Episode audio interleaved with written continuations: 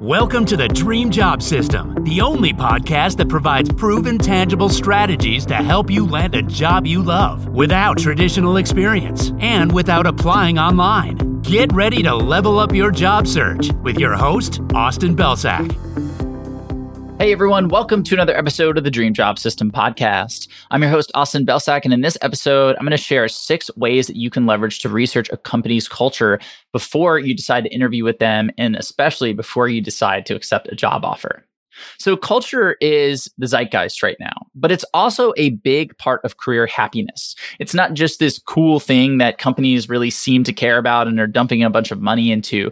Culture is actually what makes you excited to show up to work every day. It's the people that you work with, it's the way that you're treated as an employee, it's how the company values your career trajectory, it's how the company basically treats you when you are working. Do they treat you well? Do they expect reasonable things of you? Do they reward you for the work that you do. All of this is baked into culture. And if you work at a company with a truly great culture, you are so much further along the path towards career happiness. Whereas if you work for a company that doesn't have a great culture, that can be one of the quickest ways to burnout and disengagement and demoralization in your career. And the tricky thing is, many of these companies that have bad cultures, they actually do a good job of marketing their culture. So on the surface, it seems like they have a great culture. They have this awesome career page. It looks really nice. They talk about all these benefits. And then you get there and it turns out to be a complete, excuse my language, but a complete show. And that is the trickiest thing to navigate. So, what I want to talk about in this episode are a couple of ways that you can leverage to research a company's culture before you decide to go through the interview process, and especially before you decide to say yes to an offer, should you get one, so that you know if you do say yes to that offer, you are stepping into a culture that does align with your values. So let's get started. The first step here is to get clear on your own culture and values. So, again, everybody says they want to be part of a great culture, but most people don't have a specific definition of what great means to them. So, what I want you to do here is list out everything that you get with a new job you get a new salary, you get a new manager, you get new teammates and colleagues, you get a new work life balance, you get new expectations, you get a new career trajectory, you get a new product that you work on, all of these things. I want you to list them out. And then I want you to brainstorm three examples of what great looks like for each. So, for example, when you say you want a great manager, what three things does a great manager specifically do to be great? And if you want to take it a step further, you can write out three things that a great manager would never do. And then I want you to rinse and repeat. So, what are three things that great teammates do? What are three things that a great product has? What are three things that make for great work life balance? By doing this and getting really specific, specificity is key. But by doing this and getting really specific, you are going to be able to see these things manifest in the companies that you begin to research and the companies that you interview with. So that is the first step. The second step is to read the company's benefits page. And this is the most obvious step. Most people do this, but it's not a step that you should skip. So I want you to go read over the company's HR pages, their careers pages, their benefits pages, anything else that's relevant. And I want you to see if they specifically mention the things that are important to you.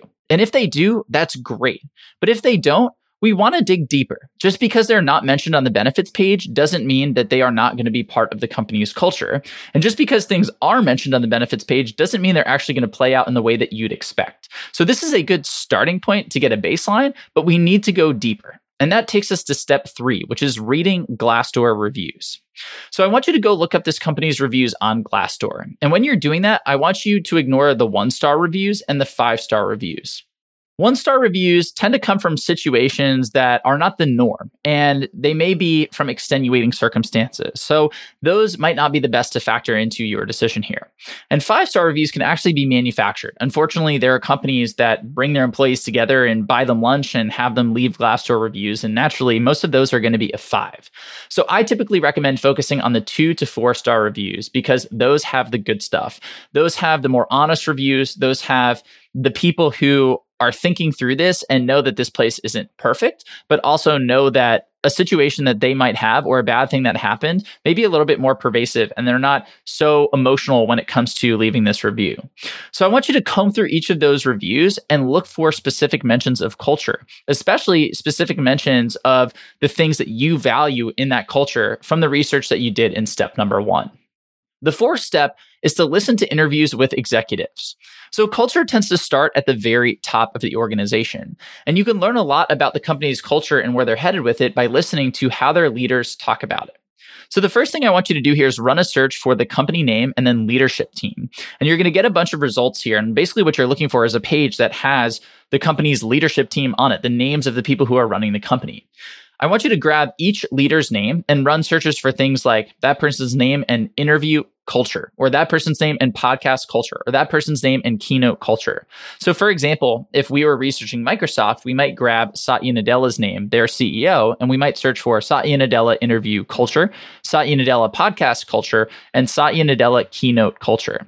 That's going to give you a lot of interviews with the people who are driving this culture. But don't just stop at one executive. Make sure to do it for the entire team because you never know what interviews are going to come up. You never know what nuggets people are going to drop in these interviews. And the broader your scope here, the more information that you're going to get. The fifth step is to find employees for, who left for greener pastures. So, employees who left for jobs that are a lateral move or objectively worse, those people tend to have some sort of situation going on. Now, I know that's a bit of a generalization, but I'm trying to protect your time here. And I don't want you to go down a rabbit hole that may end up being a waste of time. So instead, what I want you to do is find employees who left for an objectively better opportunity. They made a vertical leap, whether it's in job title, whether it's in the brand that they work for, anything like that, because that person is running towards something. Whereas in some cases, with those other folks, they are running away from something. So the way that you find these people is you head to LinkedIn and you run a blank search. So you just click into the search box and you run a search. Then you go to all filters and you add your target company into the past companies filter. And then all you have to do is scroll through the results and look for people who left for those quote better opportunities and reach out to them and just say something along the lines of, you know, hey, so and so, I am currently, you know, in the interview process or applying for a role at, you know, blank company or former company. And I saw that you left uh, to get a job at, you know, this other place. Congrats on that move. If you're up for it, I'd love to just ask you a couple of questions about the culture at your former company, um, just to make sure that that it's a great fit for me, so that you know it makes sense to invest my time with them in the application process, in the interview process. And those people are going to be able to give you the most objective information without a lot of emotional baggage. And then step number six, the last step that I recommend here is to look up current employees online. So you can use LinkedIn again to do this. You just need to go to LinkedIn, punch in your target job title, and then punch in the company that you're applying for. You don't even need to do your target job title if you want to uh, look at the entire company, but grab these people's names, check out their profiles, go Google their names, look at their other socials, and ask yourself, do the people that I'm looking at share my values? Do they share my interests? Do they share my goals and ambitions? Because you're going to be spending 40 plus hours a week with these people. So you want to make sure that they are the kind of people that you want to spend that kind of time with. And in most cases, teams and culture are made up by the individuals that surround you, right? So the culture of a specific team, the culture of your manager and the four or five, ten people on your team, that's what's going to most impact your day to day life at this company. So that is why I recommend starting with your team and then expanding. But if your team is filled with people who look like you in terms of your values and your interests and your goals, but also maybe bring some new perspectives, right? Maybe some diversity in terms of, you know, geography and language and culture and all these other things that broaden your horizons a little bit that is going to be an awesome team that you're going to want to work on. So, looking up current employees is the last thing that I always do. And it's one of my favorite ways to really assess whether or not this company is going to be a great fit for me.